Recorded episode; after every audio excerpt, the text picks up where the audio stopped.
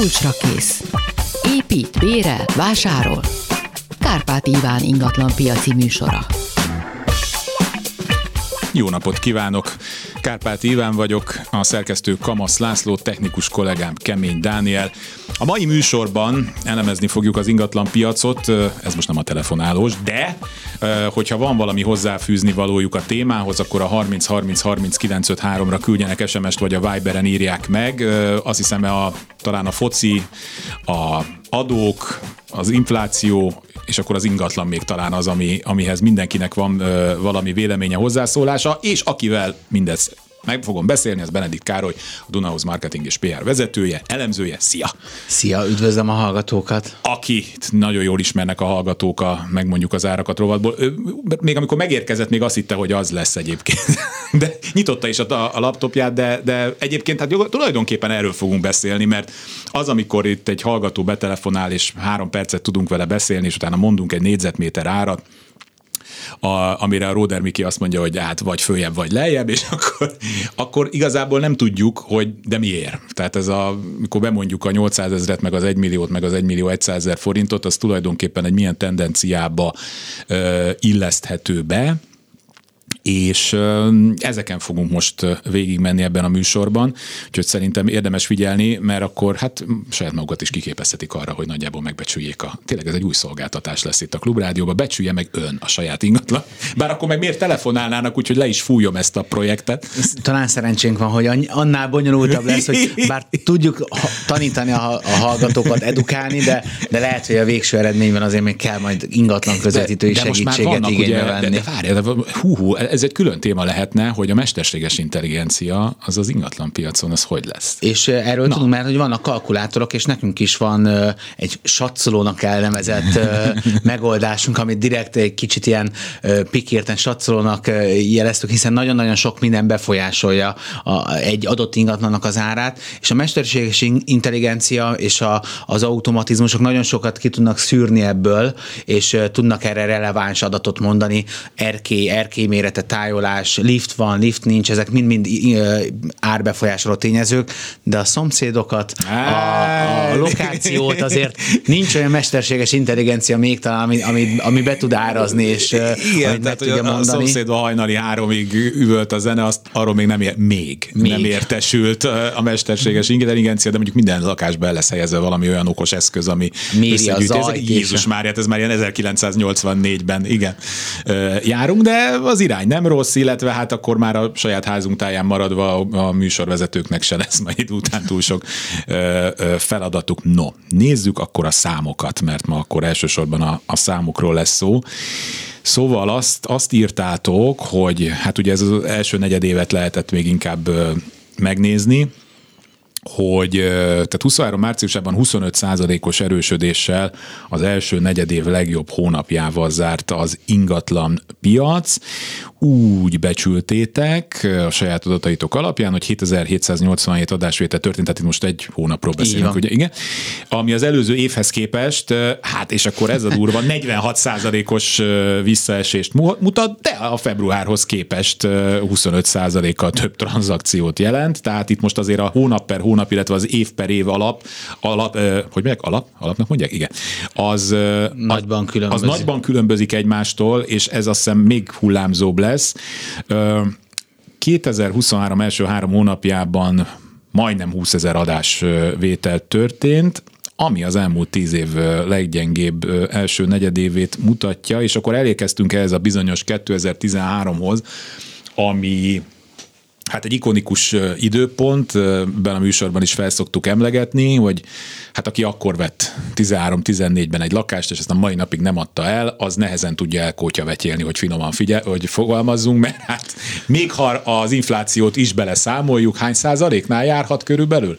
Mondjuk hát Budapesten. Budapesten nagy, Három. még ott is nehéz megmondani, hogy panellakás vagy tégla, belvárosi téglalakás, de hogyha azt mondom, hogyha háromszorozta, négyszerezte az ingatlanának az értékét, akkor, akkor biztosan nem vagyok nagyon messze ettől a, a, az adattól, hiszen óriási árváltozás és dinamika volt az elmúlt tíz évben az ingatlan piacon, és amúgy 2013 ott tényleg a mélypont, mélypont közeli állapot volt árakat és tranzakciókat tekintve is, és, és azért most visszaért oda a piac a, a volument, a tranzakciós volument nézve, teljesen más a helyzet, és ugye ezt minden gazdasági elemző elmondja, hogy nem szabad összehasonlítani a két, két időszakot, akár a Covid-dal se lehet összehasonlítani. Most egy gazdasági helyzet van egy emelkedő inflációs környezetbe, egy nehezedő hitelkörnyezetbe, sokkal nehezebb lett az otthonteremtésnek az elérése egy átlag ember számára, de még lám-lám így is egy negyed év alatt kb. 20 ezer adásvétel bonyolódott és ment végbe, ami azt mutatja, hogy azért a, a lakásvásárlás, amiről nagyon sokat beszéltünk, már tényleg életvitelszerű döntés, és van, akinek muszáj egész egyszerűen meglépni, hogy elköltözzön, hogy új lakásba költözzön. Ez egyfajta alapot és biztonságot ad az ingatlan piacon és az ezen dolgozóknak, de azért nagy boldogságot nem, mert hogy ennél magasabb volumennel szeretne mindenki dolgozni, akár hogyha beruházókra gondolunk, akik az új építésű lakásokat csinálják, akár hogyha a közvetítőkre gondolunk, akár az ügyvédekre, hitelközvetítőkre, bárkire. Azért elég sok ember... Igen, igen, aki az örökölt ingatlanoknál tud nagyban segíteni. Tehát, hogy még ingatlan cél itt is van emögött, de, de azért nézzük a pozitív oldalát, hogy egy nagyon-nagyon gyenge évkezdet után februárban és márciusban fokozatosan erősödött a, a, a forgalom, ami azért némi önbiza, önbizalomra és optimizmusra ad okot a, a, az előrevetítés kapcsán. Ez a, ez a 20 ezres negyedéves adásvétel szám éves szinten 80 ezres tranzakciószámot betít előre, de mi a, a évvégi becsésünkben 90 és 110 ezer környékére becsültük azt a éves adás adásvétel mennyiséget, ami, ami így is sokkal gyengébb, mint az elmúlt években, de ez már mutatja is a, a mi várakozásunkat, hogy a második negyed évben és a következő, utána a következő második fél évben azért erősödő forgalom, ingatlanpiaci forgalommal számolunk. Azzal, azzal kalkulálva, hogy a hitelpiac egy picit normalizálódik, a kamatok megállnak, nem fognak tovább nőni, esetleg csökkennek egy kicsit, hozzászoknak az emberek, és már így kalkulálnak hitelfelvétel során az új építésű lakások ára ami lehet, hogy soha nem fog megállni, talán egy picit stagnál, és nem fog tovább emelkedni. Ezek azok a témák, amiket majd külön is meg fogunk Igen. beszélni. Károly, aki most nagy, nagy vonalakban áttekinti És a használt egészet. lakásoknak az árcsökkenése, illetve a, a, a az alkumennyisége, vagy alkúnak a, a, a növekvő lehetősége, mit, mit, mit ad az eladóknak és a vevőknek egyaránt. Ez, amit tényleg szinte szegmensenként átbeszélhetünk külön-külön. Ez a 80 ezer, amit mondtál, ugye ez, amit egy egész évre várt. Hát mi a 90-110 ezeres sávba várjuk, de a jelenlegi első negyedéves alapján a 20 ezer. És akkor ez hogy alakult az elmúlt években, csak hogy legyen egy összehasonlításunk? Tavaly volt 125 ezer, előtte meg 150-160 ezer. Hát akkor azért ez, Igen, ez Ez, ez kevés. Tehát, hogyha ha nagyon hosszú idősoros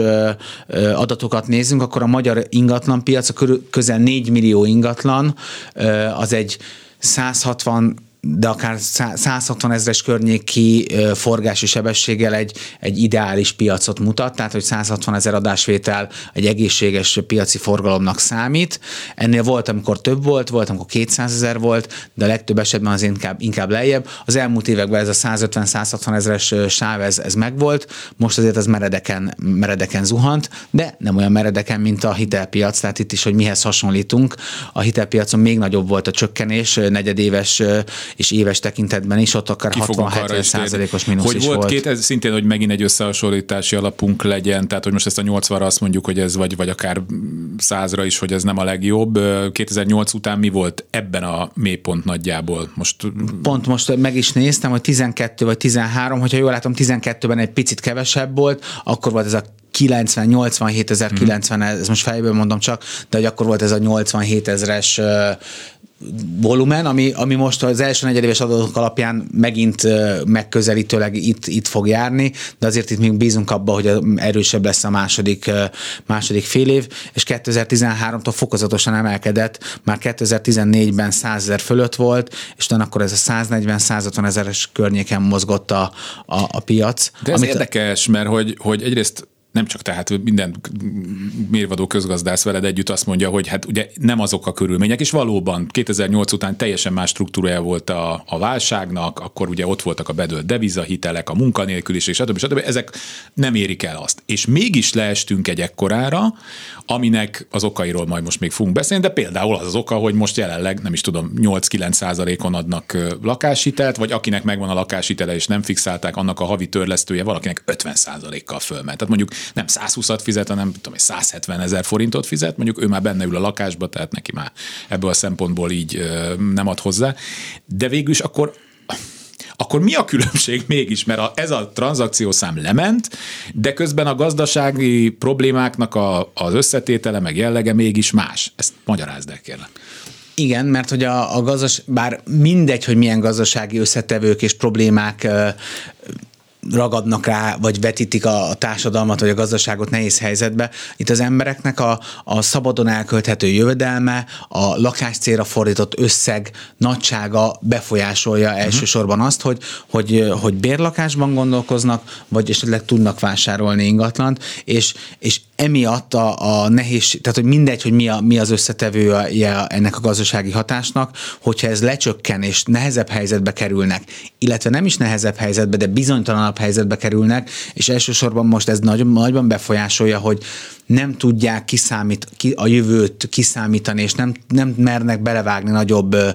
akár hitelfelvételbe. Tehát, kivárás, tehát, hogy kivárás nem, a, nem, a, is nem van az ebbe. a fajta tehetetlenség, mint akkor, hogy effektíve a, nem volt pénz, nem volt, Igen. hanem hogy meg lenne hozzá még a háttér is, csak nem merem, mert ki tudja, mit hoz a holnap, de ahogy csak egy picit is fölcsillan valami remény, akkor belevágok, erre gondolsz? Erre, ebben, ebben, ebben reménykedsz. Ebben reménykedünk, igen. Meg részben azért ezt látjuk, természetesen most is vannak, akik kiárazottak a piacról, egyért, nagyon csúnya szóval mondva, oh, egy, egyértelműen, tehát hogy nem tudnak akkora hitelösszeget felvenni, vagy egyáltalán nem tudnak hitelt felvenni, és mivel az árak magasan járnak, és még nem kezdtek el meredeken zuhanni, és ez nem ez nagyon fontos téma lesz majd, hogy várjunk-e arra, hogy meredeken zuhanjanak az árak, vagy ne várjunk így a megfizethetőség azért nehezebb lett, és az, a lakáscélnak az elérése sokkal nehezebb lett, ezért van, aki nem is kivár, hanem most nem tud lépni, kérdés, hogy ő neki mikor fog fordulni a kocka, és mikor lesznek a, a, akár a hitelkamatok újra olyan szinten, ami már megfizethető lesz neki, vagy az árak mikor fognak mérséklődni annyira, hogy egy már elérhető lesz a lakásvásárlás, de az inflációs környezet és a magas inflációs környezet azt mutatja, hogy például a lakásbérleti díjaknál nincsen csökkenés, Nincs. sőt, igen. inflációval megegyező emelkedés, vagy ahhoz közeli emelkedés van, ami azért hosszú távon azt mutatja, hogyha ha egy fél év múlva megnézzük a bérleti díjaknak a, a nagyságát és emelkedését, és összevetjük a lakásárakkal, akkor megint érdemes elgondolkozni adott élethelyzetben lévőknek, hogy vegyenek vagy béreljenek lakást, mert akkor lehet, hogy megint ö, ö, fontos lesz a, a, a szempontok, és más, máshogy fognak dönteni. Hogyha Na akkor nézzük meg ezt a csúcsot. Ugye mindig kijön most már olyan sajtóközlemény a legkülönbözőbb ingatlanpiacon érdekelt cégektől, na most elértük elértük a tetejét, és most már talán egy kis mérséklődés is van. Ebben, amikor a műsorban szoktuk az árakat becsülni, akkor már azért mindig mások is hozzáteszik, akik itt vannak velünk, más cégektől is, hogy ezt a lakást még másfél éve ennyiért adtam volna el, most már ennyiért adom el, illetve még ott van még az a jelenség is, ami, amit például a nagy hirdetési portálok talán le tudnak követni, meg mondom akkor ti is, hogy van egy hirdetett ár, meg van a valóság. És akkor az lehet, hogy most ott tartunk, hogy még a hirdetett árak még beragadtak az embereknél ott, mint mondjuk egy-két éve volt, de a valóság, ezt most már, tehát nyílik ez az olló? Abszolút, mert érezhető, és mi mérjük a, az első meghirdetett árhoz képesti csökkenést vagy változást, ami az utolsó hirdetett árhoz, és az abból lévő alkuval a végső tranzakciós adatokban is nézzük, hogy mekkorát alkuttak a tényleges vevők. Ezt, amit a hirdetési portálok nehezebben látnak, hiszen ők nem nincsenek benne a tranzakcióban magába, igen, mi pedig végig tudjuk igen, igen, követni igen. ezt az egészet, és látszik, hogy, hogy, hogy ez egyre bővült ez a, ez a mozgástér, és a vevőknek azért tényleg jó alkupozíciójuk volt, és ezt ki is használták, és bőven már két számjegyű 10% fölötti alkukkal is tudtak élni egyes esetekben, hiszen hogyha egy eladó megszorul és nehezebb helyzetbe vagy időnyomás alá kerül, akkor azért ő már könnyebben enged az árból, és igen, hogyha a meghirdetett árat nézzük, és a végső tranzakciós árat, akkor azért nagyobb lesz a különbség, de még így is azért ez csalóka, hiszen hogyha a meghirdetett ár a tavalyihoz képest magasabb, és végül abból alkudnak, akkor még mindig nem tudjuk, hogy a, az előző évhez képest milyen árváltozás volt, és akkor még mindig lehet egy pici emelkedés, de most már azt látjuk, hogy bár tényleg lokációnként és ingatlan típusunként eltérő módon, de megjelentek az árakban is ezek a tendenciák, tehát már az meghirdetett irányárakban is látszik némi csökkenés, stagnálás, van olyan szegmens az új építése például, ahol még mindig emelkedés van, vagy nagyon-nagyon inkább stagnál és alig-alig emelkedik, de ott nem fog csökkenni, mert egész egyszerűen nem, nem tud, csökken, nem igen, tud csökkenni. meg viszont nem csökkennek, akkor ugye a beruházó se tud sokkal olcsóbban. De mindenhol máshol azért már érződik ez a fajta mozgás. Mindig elmondjuk, hogy az ingatlanpiac lassú. Lass. Gyorsan megy föl, gyorsan megy föl, le. lassan megy le, de azért már megjelentek ezek, és ebbe például a közvetítői kollégáink is nagyon sokat segítenek, én azt gondolom, hogy egy, hogy egy eladónak meghatározni az árat jelen piaci körülmények között viszonylag nehéz, és nagyon nagyban befolyásolja, hogy milyen gyorsan szeretnél adni az ingatlanát, és azt látjuk, hogy lelassult a folyamat, és hogyha lelassul a folyamat, és te nem adod el a lakásodat azért, mert nem vagy biztos benne, hogy egy nagyobbat tudsz venni, akkor a te eladó lakásod is hiányozni fog a piacról, igen, plusz az, amit megvettél igen, volna. Miközben, ugye erről sokszor beszéltünk már, hogy ugye Magyarország, amiatt, hogy ugye 90%-ban a lakások saját tulajdonban vannak, egy ilyen dominó effektus van, mert mindig van vállás, halál, örökség, stb. Amikor egy lakás eladóvá válik, ha, és utána rögtön valaki ezt meg is veszi, mert ő is hasonló helyzetből egy nagyobbat akar, kisebbet akar, külön mennek, két lakás kell, stb. Tehát, hogy mindig van a magyar piacnak még a legrosszabb helyzetben is egy ilyen hogy is mondjam, biológiából, társadalomi kényszerekből fakadó dinamikája, amit, amit nem lehet megtörni, mert, mert ez az élet, nem? Igen, ez, amúgy ez is körülbelül ez az éves 80-90 ezer tranzakció. Igen, igen, ez az, ami, meg kell ami meg kell történnie, mert hogy tényleg fognak születni a gyerekek, tényleg a nagymama sajnos el fog menni az élők sorába, és eladják a lakását, és amúgy az ár nagyon sok esetben, nagyon sok élethelyzetben ezért irreleváns, mert hogyha te drágábban tudod eladni, és drágábban tudsz venni kisebb lakást, akkor az majdnem ugyanolyan, mint a kedvező áron tudod Igen. megvenni, de akkor kedvező áron Igen, tudod eladni. Az, tehát, hogy, úristen, hogy hát, most én eladom az én lakásomat, ami 60 millió, de hát 65, na jó, de hát a te lakásod is meg háromszorozódott Igen, annak az itt értéke. az első lakásvásárlás. Az első lakásvásárlás volt az érdekes. Nehez, Igen. És mindig vannak, és vannak most egyre nehezedő helyzetben, hiszen még régen tényleg egy néhány milliós kezdő lakáshoz elég volt csak pár millió önerő, igen. addig most ez egy az jó önerő... lakáskasszabból jött két és fél, három millió forint, a Tényleg család hozzárakott még hármat, és ott voltunk a 10 milliós panel lakás ami, küszöbén. Ami most 30 millió, és eh, most már egyből 15-20 millió önerő kell hozzá. És havi ami, nettó 500 ezer forint alsó Igen, hangon. Ami... És akkor egy 50-60-70 ezres törlesztő részlete minimum, de inkább 100 ezeressel kell számolni, ami már egy jövedelmet nagyban befolyásol, és egy döntést, és mindig kezdő lakásnál vagyunk, egy másfél szobás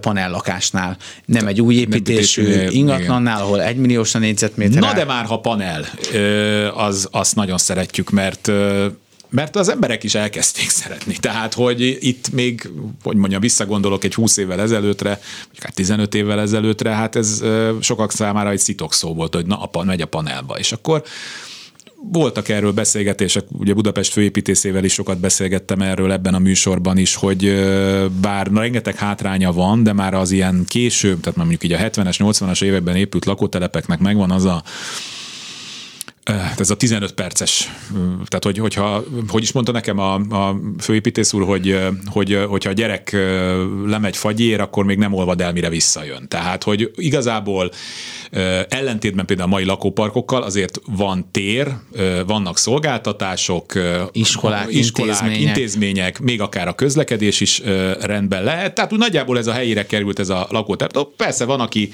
akit nem lehetne oda kényszeríteni fegyverrel sem, más meg fegyverrel nem lehetne onnan kikényszeríteni kényszeríteni, tehát hogy ez egy, ez egy ilyenné vált, illetve hát első lakásnak legalábbis addig, amíg megfizethető volt, ez egy nagyon jó alternatíva volt, egy egy plusz két fél szobás lakást annak idején 10 millió forintért megvenni, amivel azért el lehet már indulni egy gyerekkel, vagy akár kettővel is, az nagyon fontos volt. Na de nézzük, hogy most mi van. Ugye azt írjátok, hogy ugye tíz évje tartott itt is a, az áremelkedés, és akkor jönnek a 23-as adatok, 9-12 százalékkal alacsonyabb áron vannak most a 22-eshez képest, a, ezek most a budapesti panelekről beszélünk, a nyugati ország részben gyakorlatilag ez gondolom hiba határ, ugye ez az egy százalékos enyhülés. kevesebb tranzakciónál. És akkor a, a, a keleten pedig 7 százalékos emelkedést lehet tapasztalni, na majd erről majd légy szíves beszéljél, és akkor itt megint vissza utalnék a, a híres hírhet 2008-9-re, azt megnéztem, hogy ugye 13, egy következő 5 évben ott ugye úgy volt a csökkenés, hogy, hogy Budapesten mondjuk egy 20 százalék, Nyugat-Magyarország még ennyi se volt talán 12 százalék, és Kelet-Magyarország városai, meg Észak-Kelet-Magyarország ott, ott 35 százalék volt, de mondom, ez volt a, a, az Armageddon időszak, csak hogy az emberek folyamatosan ezt próbálják összehasonlítani. És összességében és volt összességében, több tehát évre. Több év, tehát itt 13-14-ig szenvedtünk el ekkorát, de mivel magyarázható, hogy a keleti régióban még emelkedett is? Ez valami időbeni elcsúszás, vagy, vagy erre van valami külön magyarázat? Szoktunk adni magyarázatot. Kérlek, a... adni. ez, jó, ez nagyon jó. Van erre magyarázat? Szoktunk adni, adni rá.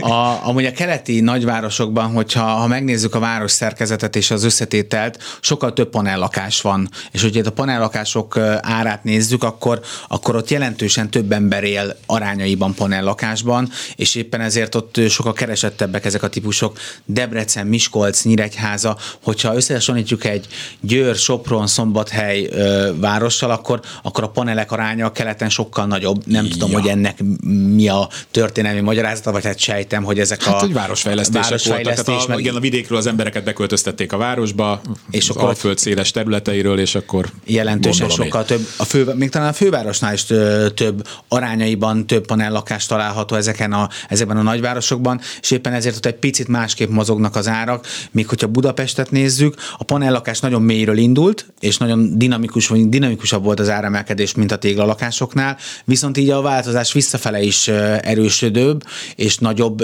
volumennel megy, tehát hogy a csökkenés is egyenlőre úgy néz ki, hogy nagyobb hatással van, és a téglalakások, ehhez még hozzájön, ez még nem is első negyedéves adat, szerintem csak majdnem első negyedéves adat, de most már a negyedéves árindexek is a panelnél csökkenést mutatnak, míg a téglalakásoknál inkább még a tavalyi csökkenéshez képest nagyon pici emelkedés volt, tehát hogy tényleg össze-vissza mozognak az árak, és egyébként nehéz megmondani, és nem lehet egyértelműen azt mondani, hogy csökkennek az ingatlan árak, stagnálnak vagy növekednek, mert hogy ezt szegmenseiben kell nézni. Panelnél egyelőre úgy látjuk, és az, az irány mutatkozik ki, hogy, hogy itt kicsit erőteljesebb a csökkenés, és talán itt normalizálódnak a legjobban, vagy a legkönnyebben az árak, de ez érthető is, ez a, tényleg a kezdőlakás típus, a, aminek, hogyha nagyon keresett, akkor jóval gyorsabban megy fel az ára, de hogyha esetleg beragad, akkor itt azért az emberek könnyebben tudnak engedni. És most uh, itt még, nem csak itt, de ugye ez, a, ez hogy a rezsi. Tehát az, az, egy, az egy, arról most nem kezdek bele, mert másfél percünk van, de majd ez, erről beszélünk majd a következő részben, hogy az mennyire számít, de egy, egy ilyen lakótelepi lakásnál gondolom most már az is nagyon fontos, hogy, hogy a felújítása nem kerül annyiban, mint hogyha én veszek, tehát ha veszek egy 40 négyzetméteres panelt, annak a felújítása nem annyi, mint hogyha mondjuk a hetedik kerületbe veszek egy 40 négyzetméteres lakást, ami, amihez mondjuk évtizedek óta nem nyúltak hozzá, és a cirkót ki kell, a fűtést meg kell csinálni, falakat a padlót, a falakat kell mozgatni, tehát hogy ezért egy panelban galériázni, igen. Tehát ott, ha kifestem, a padlót kicserélem, és mondjuk a fürdőszobát szépen megcsinálom, akkor már nagyon nagyot léptem el. Igen, amúgy ezek is költségek, de sokkal kiszámíthatóbbak, és, igen. és egységáras, hiszen hogyha ajtót, ablakot akarsz cserélni, betelefonálsz, és a címet megmondod, igen, tudják, hogy, tudják, mit, kell vinni, mit kell vinni. És, és Kókuszai lakótelep, nem tudom igen, én, akkor négy emeletes, nyolc emeletes, tíz emeletes, jó, tudjuk, visszük az ajtót, 80 ezer forint, és nem kell a családi háznál, hogy kerítés milyen hosszú, mekkora. Vagy ez, egy ez most 1934-ben épült, és ott éppen akkor a nem tudom hányszor hányas ablakot, és első miután a 50-es évben leválasztották, majd a 60-as évben felújították, ezért a lakáson belül háromféle ajtó van. Igen, fele műanyag, fele, fele fa, de kifele csak fa lehet, és hogy, hogy milyenre festeni. Igen, Na, ilyenek nincsenek a Innen folytatjuk a hírek után. Kulcsra kész. Folytatjuk Benedikt Károlyal, a Duna House marketing és PR vezetőjével, elemzőjével. Most hát hogy Kadarkai Endre műsorára utaljak, ahol ugye hát lehet választani ilyen kulcsszavakat, most jönnek a legek. Tehát, hogy melyik kerületben lehet a legdrágábban mondjuk új építésű lakást venni, és hol lehet még az országban mondjuk 30 millió forintért lakást venni. Igen, a 30 milliós körkép, ami ami újdonság, mert pár éve még ez 20 milliós körkép volt, és... Csak így áthúzogatjátok így. igen, és rájöttünk, hogy 20 millióért egyre kevesebb, és az a, elkezdett a garázs. Igen, a meg nem épülő lakások és nem lakás célú ingatlanok és intézmények világába vezetni, ezért emeltünk a kategórián, és 30 millióért néztünk egy körképet, de talán a legek, hogy hol lehet a legdrágábban ingatlant venni. Itt, a, ha az új építésű ingatlanárakat nézzük, akkor, akkor egyértelműen a budai kerületekben van a 3-4 millió forintos négyzetméter ár is. Első kerület, második kerület, illetve a belváros, a Pesti belváros 5. kerületben is viszonylag kevés az új építésű fejlesztés, ezért nagyon-nagyon magasak az új építésű ingatlanárak. A használtak is, de hogy itt, van a, itt vannak a leg, legnagyobb különbségek, és tényleg a 3-4 millió forint a, a teteje, ami, ami talán, hát lehet, hogy még e, e fölött is van, de, de ez egy átlagos árnak számít már ezekben a kerületekben, amit, hogyha megnézzünk egy átlagos másfél milliós többi kerülethez képest azért az jelentős különbség, de amúgy most voltam délelőtt Kecskeméten egy, egyik irodánkba, és ott is nagyon kevés az új építésű ingatlan, és 1 millió, 1,1 millió forintos négyzetméter áron lehet Kecskeméten új építésű ingatlant kapni, és ugyanez a helyzet Debrecenben, és már Győrben is e, ennek a környéken lehet venni lakásokat, hiszen amúgy itt már azért a lokáció kevésbé fontos, mert hogyha a bekerülési költség egy olyan minőségben megépített lakásnak. Hát igen, a tégla az Kecskeméten is ugyanannyiba kerül, ott mondjuk a telekkel lehet talán. A telekkel, igen, de a soft költségekkel, hát tervezés költsége az, az ugyanannyiba kerül, a cement ugyanannyiba hmm. kerül, tehát hogy igen, és az egyiken az ki lehet hozni egy hatért, el lehet adni ott meg csak 1,1-ért.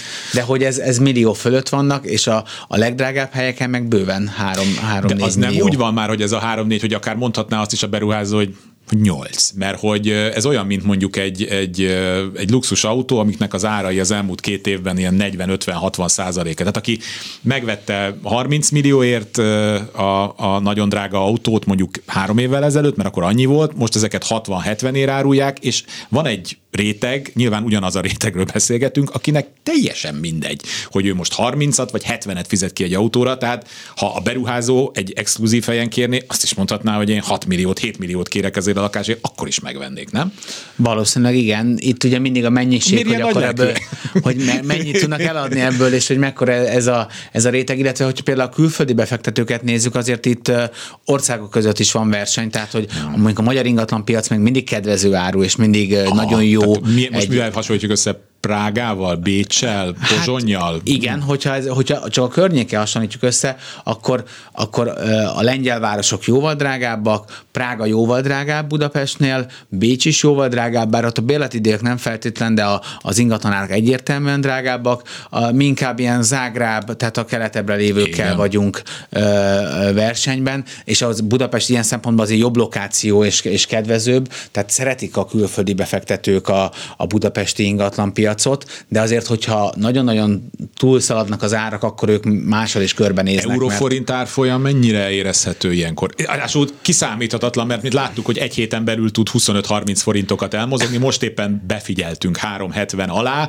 de pár hónapja még, vagy hát nem pár hónapja, de egy éven belül volt 440 is. Ez örök, örök kérdés, amikor 400 fölött volt bőven, akkor ezzel sokat, sokat kérdezgették az ingatlanpiaci szereplőket, hogy ez mennyire befolyásolja, és én mindig azt mondom, hogy igen, ez nem a kosártermék, hogy leveszem, oda megyek a boltba, és adott árfolyamon megvásárolom, hiszen egy ingatlan akár több, több részletben fizetendő, nem, tehát hogyha most megállapodtunk, akkor ah, jó nem biztos, hogy kell írni igen, akkor. egy hét múlva az ügyvédnél, amikor átutalom a pénzt, akkor ugyanekkora lesz az árfolyam. Itt uh, számít azért az euró árfolyam, főleg külföldiek, illetve aki, aki euróban kapja a fizetését, vagy Magyarországon is euróban fizet. A bérleti piacon ez az a ingatlan piacon eladás szempontjából ez nem jelentős a mennyiség, nem szám, igen. viszont De a bérleti kiadó... piacon nem csak a külföldiek, hanem hogy a külföldi tulajdonban lévő, aki euróban szeretné realizálni a hozamát, akkor, akkor fixen euróban van megadva az árfolyam, és ott például, aki magyar fizetésből fizeti ki ezt az eurós hát neki bérleti díjat, mindegy, neki nagyon nem mindegy, változhat. viszont aki ugye eleve euróba kapja a fizetését, és azért már többen vannak Magyarországon is olyanok, akik nem csak külföldiek, hanem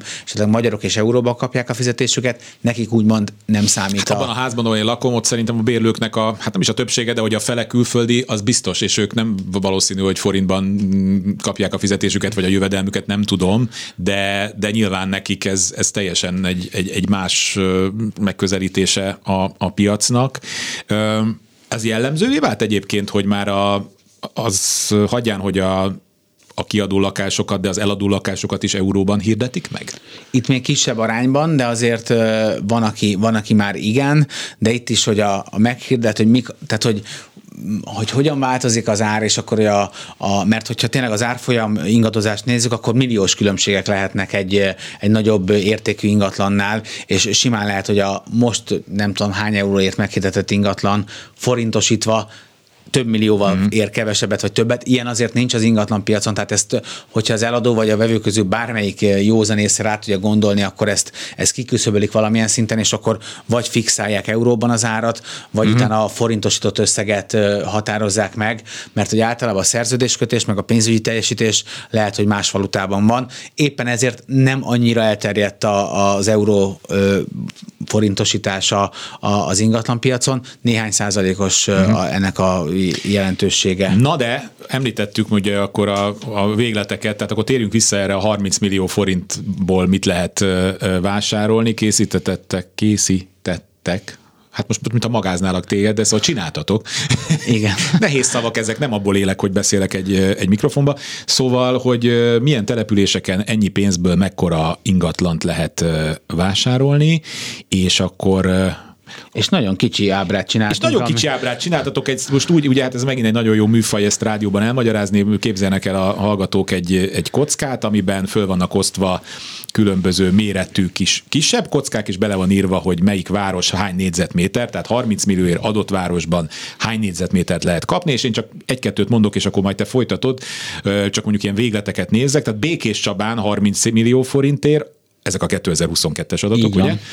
94 négyzetmétert is lehet kapni, hát csodálatos. Tehát, hogy, és akkor mondok egy olyat, hát nézem, a, ami a legkisebb, talán Debrecen, hát ott Debrecenben most ugye olyan konjunktúra van, azt most hagyjuk, hogy most kinek mi a véleménye a különböző beruházásokról, de a tény az tény, hogy munka az van ott meg 41. Tehát Igen. országban őrületes különbségek vannak, és már csak azt sem mondhatjuk, hogy kelet meg nyugat, mert ugye Debrecen is kelet-Magyarország, de látszik, hogy kelet-Magyarország is, és ott se tudjuk már igazából egy tömbként kezelni.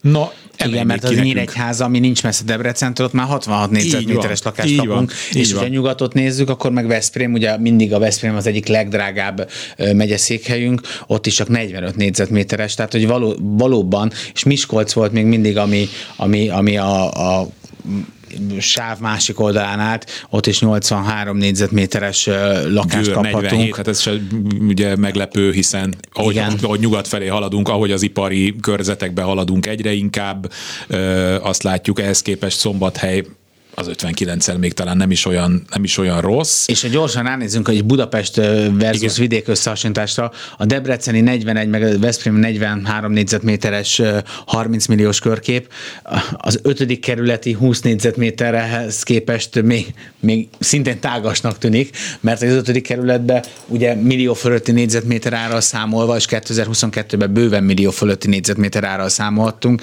nem jön ki egy 30 négyzetméteres lakás sem ebben a kerületben kerületben, de akár ugyanez igaz a 12. kerületre, meg a második kerületre, tehát budai. Igaz, a budai részen nincsenek is ilyen kicsi lakások, tehát ez a belvárosra jellemző, és hogyha a sáv másik végét nézzük, 15-16. kerület, ilyen 40-50 négyzetméter, az 50 négyzetméter ez már nagyon-nagyon ritka, inkább a 47-45 négyzetméteres, ami Budapesten elérhető, ami azt jelenti, hogy a budapesti leg olcsóbb területek is a vidékivel versenyez, a vidéki legdrágábbal versenyeznek, de amúgy Veszprémben is valamelyik kollega mesélte, hogy eszméletlen áron adtak el panellakást, szinte uh-huh. millió forintos négyzetméter ár közelében, tehát hogy, hogy ezért ez kicsit csökkent ez a különbség az elmúlt években. Most kíváncsian várjuk mi is, hogy itt a, az árváltozás és a, a gazdasági hatások a Budapest vidék viszonylatban hogyan változtatják meg a, meg a dolgokat, de, de azért vannak különbségek,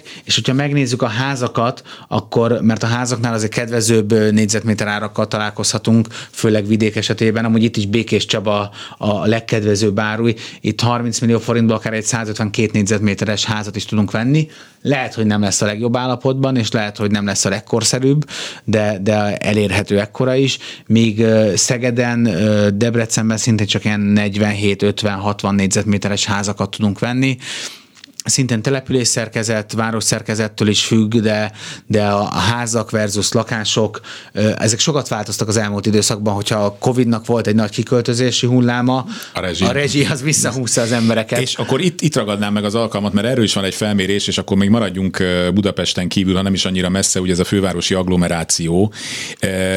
És itt azt írják, hogy a rezsicsökkentés eltörlése látszólag nem változtatott annyira a, a fogyasztói magatartásokon. Azt olvasom, hogy a Pest megye eladások 29%-ban a vevői motivációt a nagyobb ingatlanba költözés adta. Tehát még azért valami csak maradt ebből, hogy, hogy, hogy amíg ha nem tudom, másfél szobára futja itt, akkor ott talán egy kicsit nagyobb hát ezt se tudom, mert azt hiszem a Pesti, budapesti agglomeráció már néha nem is annyival olcsóbb, mint. Nem. Tehát egy Budaörs gondolom már semmennyiben nem. Egyáltalán nem egyáltalán olcsóbb, nem mint olcsóbb. egy peremkerületen lévő. 17. kerülethez képest talán még drágább is, nem igen, tudom. Majdnem igen. biztos. És hogy azért ez nem, nem változott, tehát hogy lehet, hogy a kiköltözési hullám megállt, vagy, vagy csökkent, vagy mérséklődött, de még a visszaköltözés sem mérhető uh-huh. olyan, olyan, olyan erősségben, és aki viszont kiköltözik, azért az próbál nagyobb ö, életteret és nagyobb házat, ö, meg már eleve, hogy a, ha lakásból ö, sorházba, ikerházba, családi házba költözünk, akkor már eleve nagy, nagyobb, nagyobb helyre fogunk költözni, ez, ez adott ez a lehetőség. Viszont, hogy az agglomeráció ingatlan piacát ö, nézzük, akkor, akkor szintén ö, piaci tapasztalat alapján nagyon sok franchise partnerünkkel beszélgettem, akik, akik ebben a szegmensben sokat dolgoznak, és hogy azért ott is van változás. A nagyon olcsó ingatlanokat még továbbra is keresik, ez a 30-40 millió forint alatti, és a nagyon drágákat is keresik, amihez, amire tényleg semmit nem kell költeni, ez a 80-70-80 millió fölötti kategória, és a kettő közötti az, ami a legnagyobb nehézséget éli át, mert ezek a 40-50-60 milliós kádárkockák, ami szerintünk fel van újítva, de még sok mindent kéne ám csinálni, hogy egy korszerű ingatlan legyen, azokat nehéz igazán eladni, uh-huh. és ott van a legnagyobb árváltozás, és ott van a legnagyobb a fejekben, és a legnagyobb ö, ö, gondolkodásmódbeni probléma, hogy a, itt, itt van ez a 50 milliós kádárkocka, amit eladtunk, és vettünk belőle két kisebb lakást, hogyha ha úgy alakult, ez már nem megvalósítható, és az 50 milliós kádárkocka se adható el feltétlenül 50 millióért, hanem akár 42 millió forintig vissza kell menni, vagy 43, és ez már és egy munkájáról beszélgetünk, tehát ugye ezek a házak úgy épültek, hogy majd itt generációk fognak Igen. együtt élni, a gyerekek mégis elmentek, még az is lehet, hogy külföldre, a szülők ott maradtak egy kifűthetetlen hatalmas házban, amiben viszont tényleg benne van az életük munkája szó szerint, és akkor most... Most meg már nem lehet korszerűbbre cserélni, mert Igen. hogyha 50 ért eladtad, és még hozzátettél egy 20-30 milliót hitelből, valami némi önerőből, akkor már lehetett egy korszerűbb házat venni a környéken, környéken, most már ha csak 40, 42, 43 ért tud eladni, akkor már ennyivel több hitel kell, ott az, ráadásul az új építés meg ment följebb egy picit, hogy akkor már lehet ott 80 millió fölé kell menned, és akkor ez a, ez a kör, ez lett a legnehezebb helyzetbe, és akinek meg nagyon nincs pénze, akkor nem veszi ilyet, hanem akkor inkább megveszi tényleg, a, és nagyon ügyes, és mindent meg tud csinálni maga, akkor megveszi a 30 millió forintos tényleg rossz állapotban lévő szinte telket, és nem is házat, és akkor azon próbál meg valamilyen úton, módon javítani. Amúgy például a pénzügyi termékek, nem tudom, hogy arról akarsz-e beszélni, de hogyha a családi otthonteremtési támogatás. Egy pillanatra itt álljunk Jó. meg, mert erről akarok beszélni, csak még ide akartam egyet, mert aztán el fogom felejteni. Én viszonylag, hát nem tudom, egy 5-8 évig én laktam Rákoshegyen, a 17. kerületben, ahol ugye ez a klassz, ez egy falu volt, ugye, amit 50-ben hozzácsaptak Budapesthez, több más ilyen településsel együtt, és ez a klasszikus, viszonylag nagy kert ház. És most nagyon sokáig nem jár jártam ott, és amikor nemrég arra autóztam, azt láttam, hogy rengeteg számomra a fejemben még létező kisház eltűnt. Ezeket a teleket, telkeket, mint lehetett látni, eladták, és ilyen hát ilyen négy lakásos társas házak épültek rajta. Ez, ez csak arra, ez most trend, vagy csak pont azon a környéken ezt láttam? Ez, ez trend, vagy trend volt, és ez az agglomerációhoz, meg a peremkerületekhez nagyon kapcsolódik, hogy ahol nem volt nagyon konkrét szabályozási építési terv, uh-huh. ott, ott harapódzottak el ezek, hogy akkor egy telekre hány lakást lehet építeni, mert ugye a beruházók, főleg ezek a kisebb beruházók, ugye költséget hogy tudtak hát, csökkenteni, igen. egy adott területre minél, minél több többet, lakást, igen. Mert akkor a bekerülési költség természetesen jóval alacsonyabb, meg amúgy erre volt igény, tehát hogy sokan szerettek volna kiebb költözni. De nem volt de ne, egy saját házra. Igen, meg nem kell a nagykert most senkinek, hanem akkor legyen egy két lakásos sikerház, vagy egy négy lakásos, két felső, két alsó lakással, az alsónak van kertje, a felsőnek talán hátul még marad valami szintén ilyen kapirgálatni való kiskertje, meg egy autóbeállója, és ezeket építették. Van, ahol ez sokkal szigorúbban volt szabályozva. Dunakeszi például, hogyha agglomerációt nézzük, ott szigorú szabályozás volt, hogy, hogy hány, hány lakás, hány ház építhető adott telekre. Valahol kicsit könnyedebben vették ezt, és ott, ott voltak igazán feszültségek amúgy a őslakosok Igen. és a, gyűjtmentek között. A, és a gyűjtmentek között. Tehát, hogy ez, ez, ez azért tapasztalható, és ez, ez Budapest peremkerületeibe és a agglomerációs településeken is egyértelmű trend. Jó, ö, finanszírozás. Ugye finanszírozás. Nem Na hát ez, ez ugye alapvetően, ugye nagyon szeretnek a közgazdászok különböző grafikokat fölállítani arról, hogy miért arra megy a ingatlanpiac, és tök jók ezek. Ugye például az egyik kedvencem ez a, az a bruttó bérek emelkedése, és a, az ingatlan árakat egy grafikonra tenni, és gyönyörűen lehet az elmúlt nyolc évben egymás mellett követni, hogy emelkedtek a, a hát sőt nem csak a bruttó keresetek, hanem ugye a reál keresetek is évről évre növekedtek, jó darabig, és ez magával húzta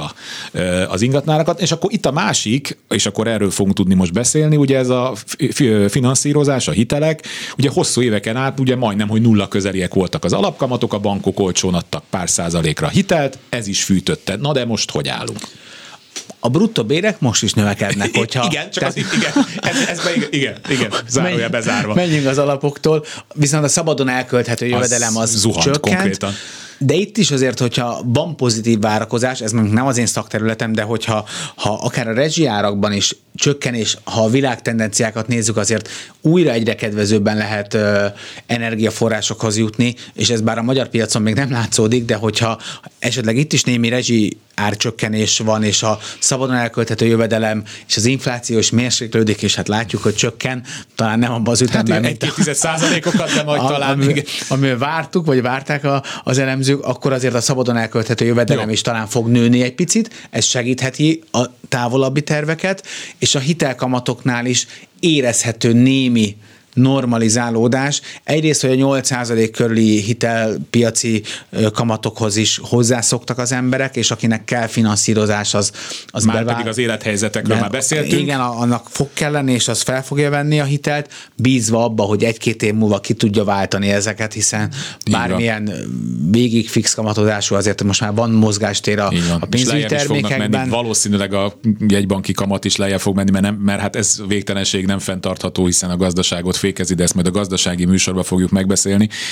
De és még egy öt perccel ezelőtt a szabadba vágtam, amikor elkezdted mondani, hogy a különböző támogató dolgok. Na, szóval er, igen. Ez meg a másik nagy lába egy pénzügyi terméknek, és itt a kormányzat azért gondolom, hogy nehéz, nehezebb helyzetben van, hiszen a támogatások összege és annak jelentősége csökkent a, egy ingatlan piaci tranzakciónál. Az a 10 millió forint, az a 10 millió... 4, millió, 4 éve még egy vidéken, még egy, egy jelentősebb igen. lakás vagy házra is elegendő volt, most meg már Budapesten egy egyharmad, egy negyed lakásra, vagy önerőnek jó szinte csak, de például a babaváró támogatást pont ezért már nagyon sokan felújításra használják, hiszen ez szabadon felhasználható, és akik nem tudnak váltani, akkor úgy vannak vele, hogy akkor inkább Kor, korszerűsítik, korszerűsítik a jelenlegi lakásukat. is akár. És amúgy a babavárónak volt egy felfutása egy decemberben, amikor még nem tudtuk, hogy meghosszabbodik, vagy nem, akkor azért sokan felvették, amíg még lehetett.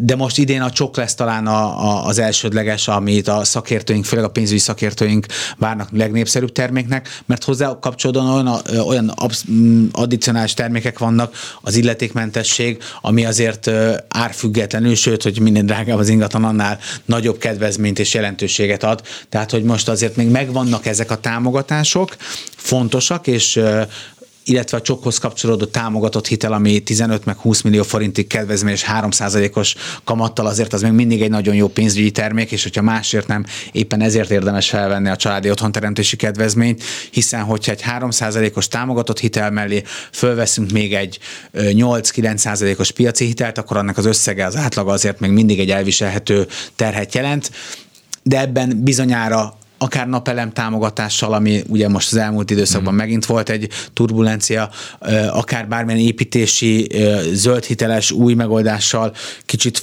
lehet fokozni ezt a tempót, és, és azért az állami támogatás belenyúlhat még a lakáspiacba, és kicsit ösztönözheti ezt az egész folyamatot, mert hogyha több új lakás van, akkor ez jót tesz az áraknak, jót tesz a, az ingatlanpiac minőségének, állományának, van, van remény, van lehetőség, de hát... De akkor az... megint az van, hogy az állam bele nyúlása nélkül nagyobb lesz a visszaesés, tehát hogy... Igen, vagy tehát ők most szerintem egy, egyfajta támaszt tudnak nyújtani jelenleg az ingatlanpiacon, hogy, hogy nagyon sok a, a társadalmi rétegből egy nagyon sokan ne, ne, ne, ne essen neki végleg egy saját otthonhoz való jutásnak a reményében, egy céljában de hogy ha ennél nagyobb eredményt szeretnének elérni, akkor valószínűleg hozzá kell nyúlni ehhez a, ehhez a rendszerhez jó, hogy van, tehát azért ezt dicsérjük meg, vagy fogadjuk el, hogy kell, szükség van most bármiféle, vagy bármilyen állami támogatásra ahhoz, hogy egyes társadalmi csoportok, társadalmi rétegek lakáshoz tudjanak jutni. Na hát most itt ülne velem egy szociológus elmondaná, hogy hát de milyen önkényesen lettek kijelölve azok a társadalmi rétegek, és annak adjuk, akinek Igen, egyébként és akkor is van, de ez szintén a... egy másik műsornak lesz a témája majd egykoron, hogy ezt társadalomfilozófiailag megbeszéljük, hogy az államnak ezt nem most... Vállalom. Ki... De, nem is, de Isten ments, hogy téged, téged ebbe beleráncsalak, csak megpedzegettem, mert hát ebben a rádióban azért szoktunk ilyen témákkal is foglalkozni, de majd nem ebben a műsorban. Visszatérve egy kicsit a, mert Veszprém, az látom, hogy neked az, az, az, azt, az különösen érdekel, és onnan is mondtunk adatokat, meg egész Balaton. A Balatont azt mindig egy ilyen hát ez egy külön téma volt. Tehát, hogy ott, ott nem feltétlenül állnak meg azok a elképzelések és adatok, amik egyébként úgy a idézve vidéken vannak. Hát a, aki járt mostanában a Balaton környékén, hát az láthatja, hogy ott hogy cserélődött le gyakorlatilag a, a, a társadalom.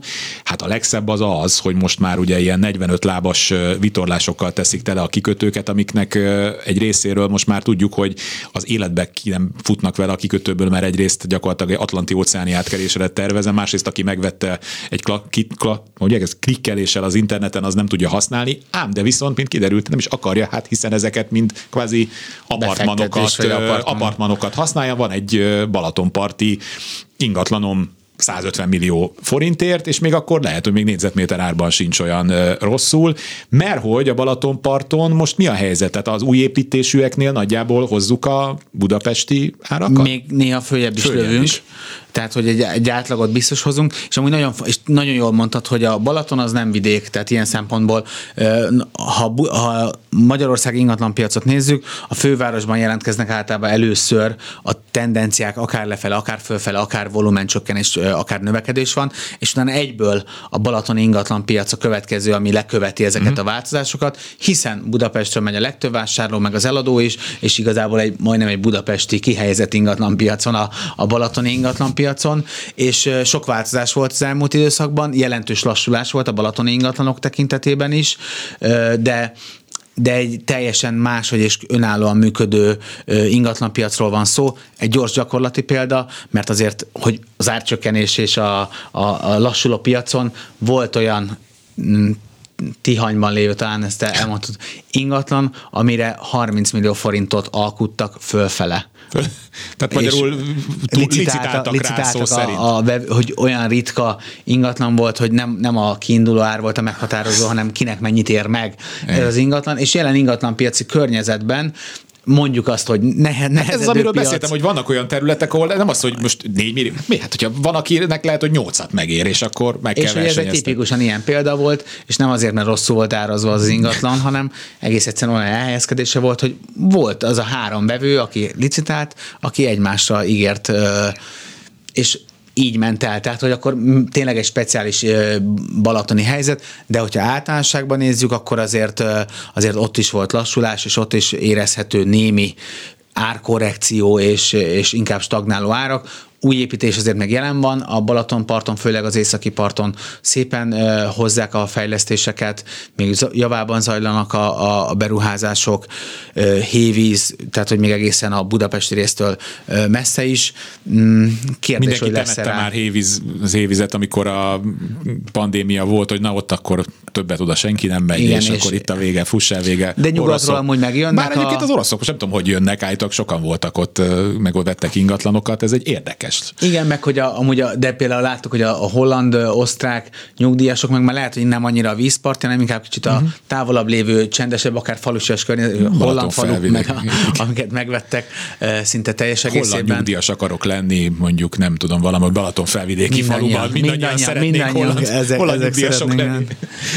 Mert ők vígan, vígan elélnek még ezekben a olcsóbb és drágább. És most már egyre drágább, de hú, megint egy percünk maradt, a, de ott is, tehát hogyha ott egy 60-as években épült ház, amit mondjuk nem tudom, a, a nyírségben semmit nem adnak érte, meg, meg úgy általában más, azok nagyjából azon az árszinten mozognak, mind ott minden más, hiába van, nem nyúltak hozzá azóta, és, és drága. Nincs, jelentős, nincs, nincs jelentős különbség, és pont megnéztek amúgy, hogy a Tiszató az mennyivel kedvezőbb egy, egy Balatonhoz képest, de a Tiszató és a ottani fejlesztésekről és a, a lehetőségekről meg szerintem megint egy külön, külön műsor. műsorban. Na, de ez pár havonta megállunk egy pillanatra, és a nagy rohanásban Benedikt Károlyal a Dunahoz munkatársával ezeket megbeszéljük. Köszönöm szépen, hogy itt voltál. Én köszönöm a lehetőséget. Kemény Dániel technikus kollégám és Kamasz László szerkesztő nevében. Köszönöm a figyelmüket, Kárpáti Ivánt hallották, találkozunk egy hét múlva. Kulcsra kész. Kárpát Iván ingatlan piaci műsorát hallották.